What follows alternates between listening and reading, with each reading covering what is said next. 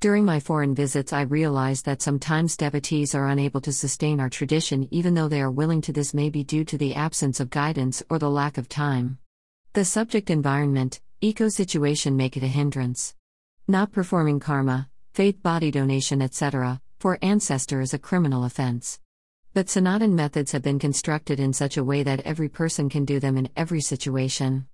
We are deprived of this due to lack of information, which are the main means of pleasing the fathers. How can IT be respected in the subject and in the state of resourcelessness? We will try to tell you this easily. But I hope that if you are able to do the deeds of ancestors in a complete manner, then follow them only. The major points of this easy method are as follows 1. The date of your ancestor, IT should be Hindi date Pratipada Dwitiya Tritiya etc. Instead of English dates, so that it is performed on that date. 2. In the Shraddha Paksha, which comes every year, on that date one should perform karma for the ancestor. 3. If there is no facility to donate food or provide food, then for this, take the desired money and keep IT separately. Do this on TV. Then give that amount to someone at the Gaushala or Vishnu Sri Krishna temple or a Brahmin according to convenience. This donation can be done anywhere. 4. On the day of Shrad, do not take any kind of help, but help yourself as much as possible. 5.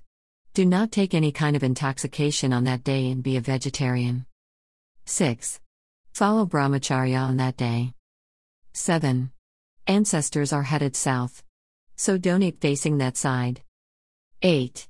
Beloved time of ancestors is medieval, which can easily be considered from 11:30 a.m. to 2 p.m. This time you use only the city of your residence. 9. Do not wear dark blue or black clothes on the day of Shraddha. Wear a white cloth as much as possible. 10. Take special care of purity and cleanliness on that day. 11. On that day, try not to take loans, lie, or insult anyone. 12. In the medieval period, face south, raise both your hands and pray that you, O Father, I greet you, accept my salutation and bless me in this resourceless situation. 13. One should not travel on that day. 14. If there is no physical problem on that day, then food should be accepted only after 12 noon. 15. If there is no special difficulty on the day of Shraddha, then you must talk to your family members. 16. A person who does not remember the date of his ancestors can perform IT on Purnima, Ashtami, Navami, Ekadashi, Budashi, Chaturdashi, or Amavasya. In special case, if the deeds are done for the ancestors in this way, then the obstacles of life are ended like in family business and couple. One will get pleasant results in progress. All people should do this deed for their ancestors, all kinds of world desires are fulfilled.